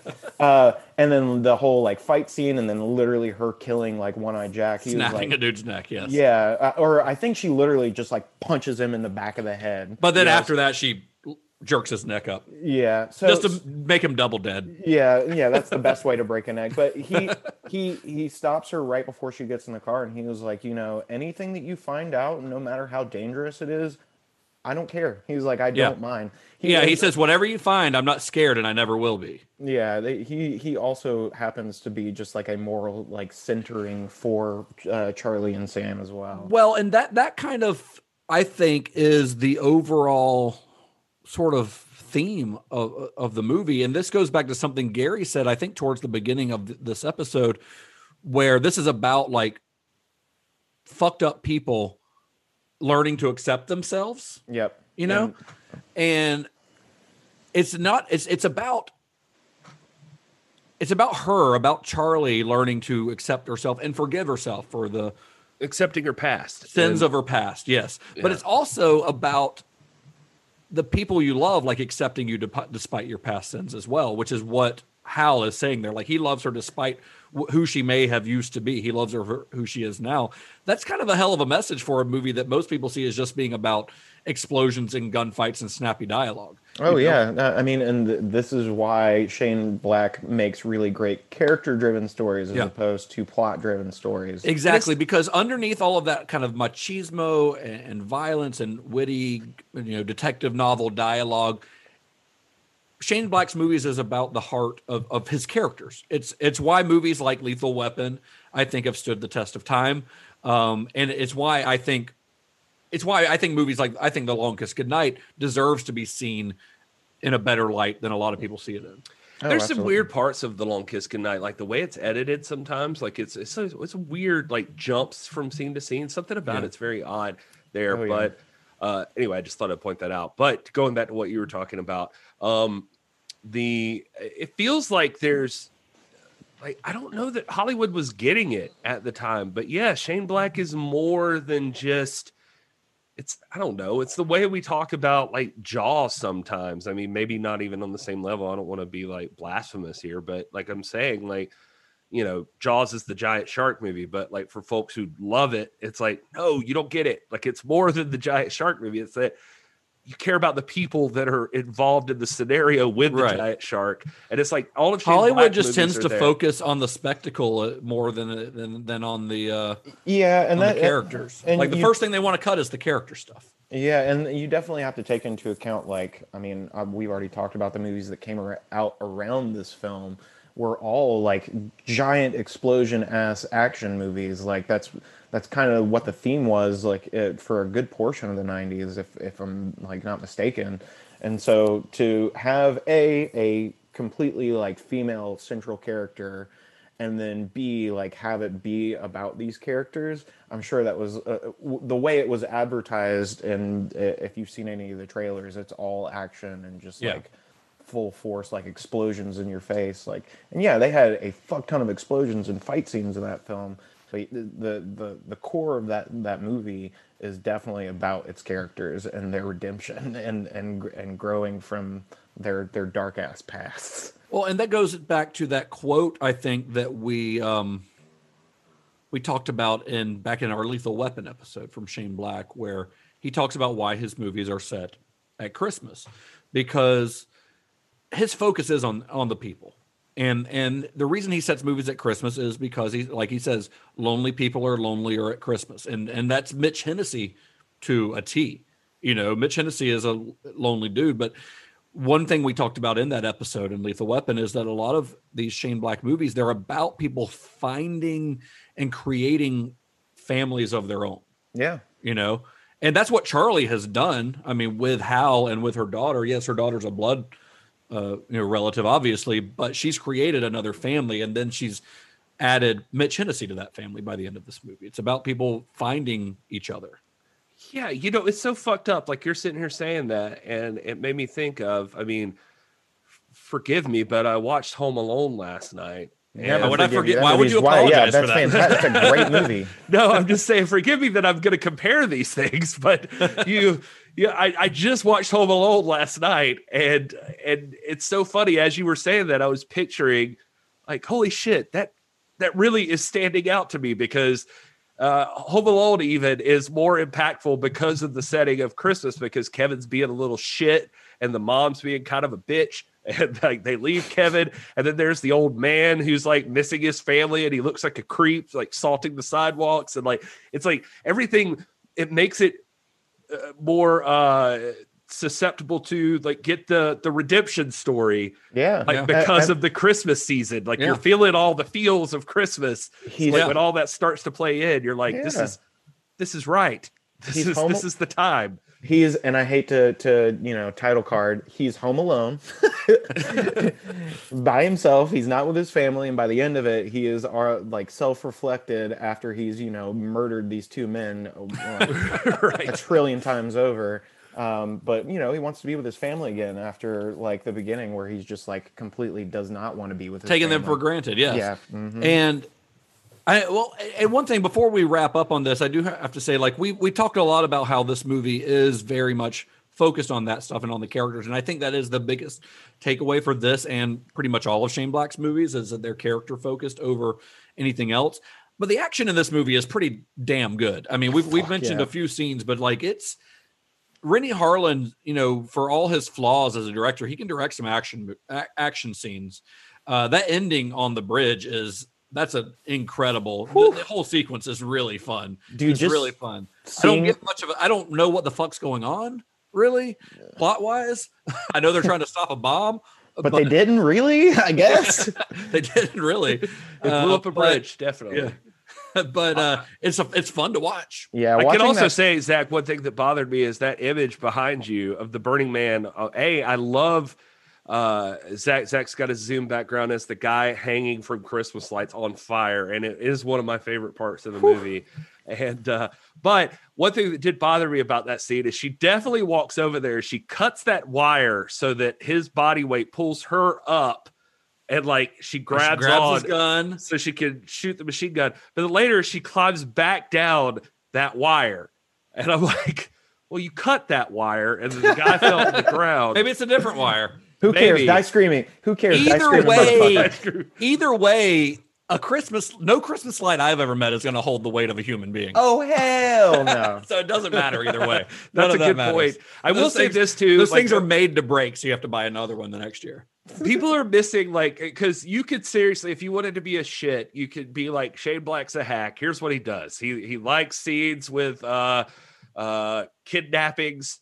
Uh he likes uh private detectives who end up with somebody He likes mismatched duos. Yeah, it's Mm-hmm. like private detective meets a person who's less than professional, who like handles things. You know, they have A a, love hate cannon. relationship, and uh, he uh, what what else? Oh, there's always a scene where uh, there's this is uh, s- somebody uh, like they're being held at gunpoint. Somebody gets distracted, and then the hero kills them.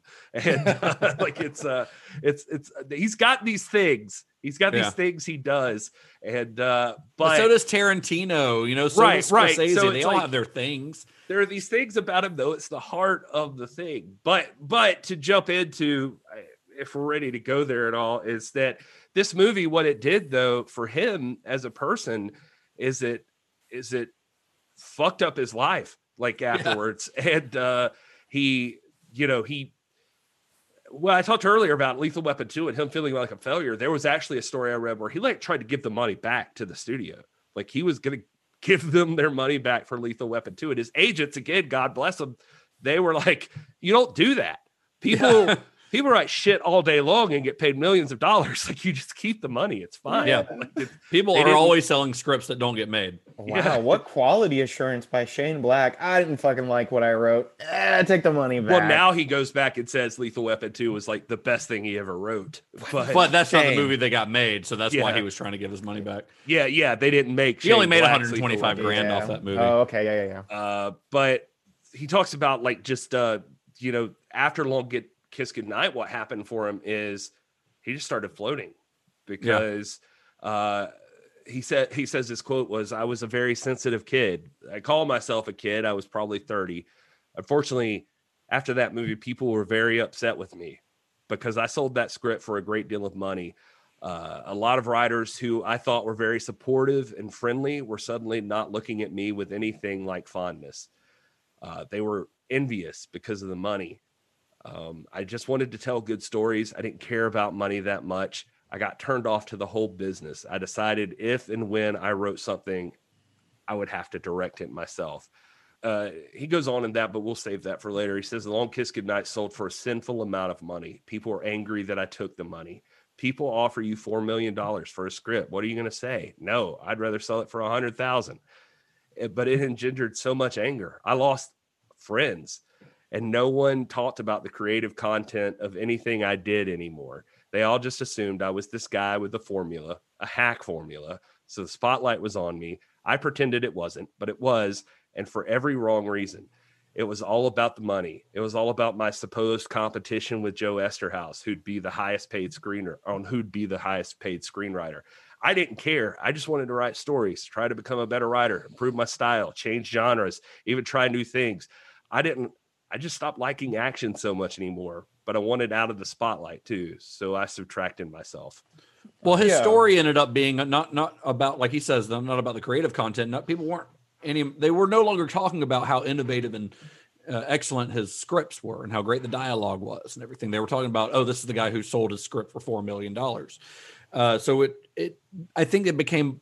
His, I think his story became something that he no longer enjoyed. So he was he took another sabbatical for almost a decade you know and he says in that in that quote actually that that gary was reading where he says that you know if i, decided if i was gonna if i decided to write anything else that i'd be the guy who directed it he was tired of seeing his stories be put in the hands of other people. He wanted to have complete control over what ended up on the screen. And he says, he, he went on to say, but I took my time, believe me. He says, I started Kiss Kiss Bang Bang in 1999 and didn't finish the script until late 2001. Fuck yeah. Uh, and of course, that's where we're picking up with this series next week with the final episode of this series uh, with Shane Black's directorial debut, which came out in 2005. So nearly two decades after the guy comes onto the scene, he finally directs a movie himself with what I think is his best script and his best film, uh, Kiss Kiss Bang Bang. Fine neo noir. Fine neo noir. So good. Just beautiful, man. So we'll be back next week to talk about that. Hopefully, Todd will be here for. for We'll that see. one. We'll see. Oh my Uh, if anybody's wondering, by the way, I did find an interview with Renny Harlin in Movie Hole, and uh, and it's a legit interview, by the way. Like I, I think, I mean, everything seemed to imply it was real, but he did say, uh, for everybody curious, uh, quote, "I've created a treatment for a sequel to A Long Kiss Goodnight, where basically, in a nutshell, the story is that in the opening sequence." Geena's character is murdered, and her daughter, who now would be in her early 20s, who was five or six years old in the original, would be uh what would be now in her 20s you just said that and she's in university and her mother dies she receives this mysterious package and there's something in it that she doesn't really understand and now all of the government and a couple of bad guys are after her because they have a hunch that the mother sent uh, something special to her so now she's on the run she has no one to turn to. She's in over her head. The only person that she knows that can maybe help is Sam Jackson's character, Mitch. And then it becomes basically a road movie. I mean, I like that idea, but I think that that story you're reading is from like 2007 or something. So- Yeah, I mean, it was earlier. I just saw that. I don't. I don't think that's still happening There, anytime there was soon. no. I think there was another nar- uh, article from like last year where he's talking about it again. Like, Or where Harlin is talking about it again. Yes, where where Yeah. yeah, I- I'll, I'll send it to you guys, but I'm pretty sure I read that he last year he was talking about. Well, it's- revitalizing People again. people need redemption, Justin, and Renny Harlin's one of them. And Hey, I mean, he's just like, I need to bounce back with my sequel to The Long Kiss Goodnight. I mean, I get it, man. You, I mean, he listen. He's fine. What What's the last movie he directed? What's Renny Harlin's last film? Um, It was. I got it right here. yeah, go for it. It was something called The Misfits. uh, no- wait, that comes out next year. Oh shit. Bodies Uh, at Rest was his last film. Hmm. It's a Chinese language film. he's been His- producing a lot. I know that. That's but his. It is his third Chinese language film. Really. Interesting. I want to know more about the later career of, of Renny Harlin. Apparently, You guys let me know Uh, whenever you start doing the series on Renny Harlin. that I'll is very there. interesting to me. So he's done a movie. He did Skip Trace. Remember that one with Jackie Chan and Johnny Knoxville? Oh, yeah, was that Oh, Renny what Harlin? Holy crap! That was I- Renny Harlin. So that Your was like brother made me see that, Justin. And- that sounds right. and that was like a, uh, I think that was a Chinese uh, co-production. But then he did a movie called Legend of the Ancient Sword in 2018. A movie called Bodies at Rest in 2019, and both of which were Chinese productions. Very interesting. I'm gonna need to see. I have not seen this um, uh, Johnny Knoxville Jackie Chan movie, but that sounds like one of the greatest things I've ever. I ever. can tell of. you for 100% the only thing I remember about it is there is a point where they're sitting down with the village and they start to do uh uh we could have had it all Really dating itself there. yeah they, they do roll it in the deep It's a real as the 2016 move. playing on drums and like Wow. uh yeah it's like a tribal version of uh rolling in the deep As of right now, he's got a movie scheduled for next year called The Misfits, which stars Pierce Brosnan and Tim Roth, and was co-written by Kurt Wimmer, the guy who did um, uh, what Equilibrium. okay we'll see So I don't know. And it's not based on that uh, BBC show, The Misfits, right? I don't think so. No, Okay. it's not based on the band either. I was really hoping Pierce Brosnan was starring as uh, Glenn Danzig, Oh my god. but that is that is apparently not Oh the case. God, that would be amazing Uh, Tim Roth is Jerry Only. I Uh, do so miss this is a Tim Roth, so that, that would be fun. Nick Cannon's in there, so that's Um, gonna be solid. I'll, I'll have one. I have one last comment on Renny Harlin. If he doesn't get Shane Black for Long Kiss Goodnight 2, I won't ever see it. there we go. It feels I mean, like it that's should- the only it shouldn't way that that exist should without Shane happen. Black. Yeah, Yeah. no, if Shane Black doesn't I write that, those are his characters. I'm, I Yeah, I agree. film. So, well, thank you for joining us, Zach. Uh, this was fun. We'll have you on again next time. Uh, Absolutely. I don't know. At least next Christmas, but hopefully before Yeah, then. yeah, It let me seems to be a Christmas tradition around here If to have you- have you and or one of the other or multiple McCarathon dudes on for a Christmas episode. I'll tell Scott and John that you said hello. They also say they they wanted me to say hello. Scott, John, Aubrey, Patrick, Josh. We we they they all wish they could be here The because they whole love them. crew. Yeah, We love those. One day we're gonna do a McCarathon Cinema Shock like like team up, like a co-production, like a Christmas in July or something like that, where we do a, a little uh, co co-sponsored movie marathon. wholeheartedly down. They're wholeheartedly down for that. Um, can can I make one shout out before we get out of here? Of course, yeah. Uh, I'd like to shout out uh, Brittany Brock from Ghost Animal Productions. We love And I- Brittany. uh, and and it, this is uh, related to everything that we've talked about today. But Iron Man Three is the most underrated Marvel movie of all time. Maybe the most, maybe the most underrated movie. Of Does all she time. disagree with this statement or No, what? she, she she makes a point to say it every day, so she completely agrees with this. oh, good. statement. Okay, Oh, good. Okay. I was about I- to be disappointed. I had to I had to get it on recorded podcast, so we so we have it in another medium. So- Yeah, so- I I hope hear that you. someday we get to talk about it, especially after this Shane Black series, because I could definitely feel that being a Shane Black movie even more now. Oh, uh, yeah. After we're like digging in, just the way that Tony Stark gets torn down to his bare minimum Mm-hmm. at the at the very beginning of the movie, and then just has to work his way back uh, from it. So it's uh, it's No, very it really cool. is. Yeah, Yeah. well, ju- let me know if you guys want to do a bonus episode for Shane Black and Iron Yeah. Man Three. Do Oh, Iron bad Man idea. 3. Uh, so Zach, do you have anywhere on the internet you want people to follow you or McCarathon? Yeah, so uh, my Instagram is just at Zack Daigle. That's Z A C K D A I G L E. And then the McCarathon Instagram account is at McCarathon underscore. McCarathon is M C A R A T H O N.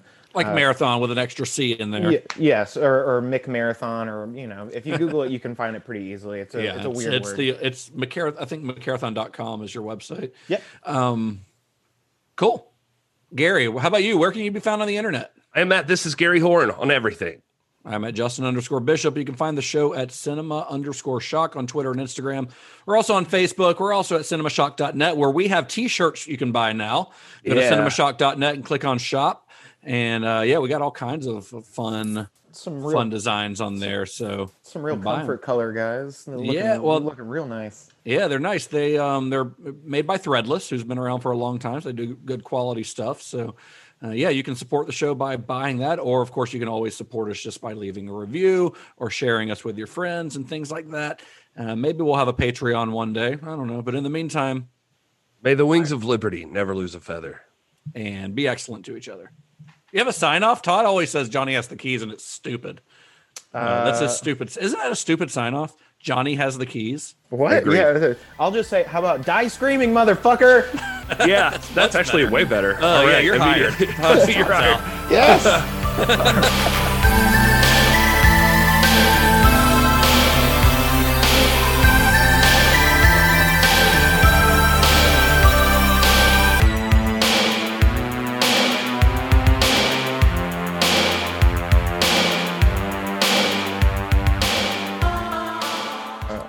I'll, say my favorite uh, quote in the entire movie.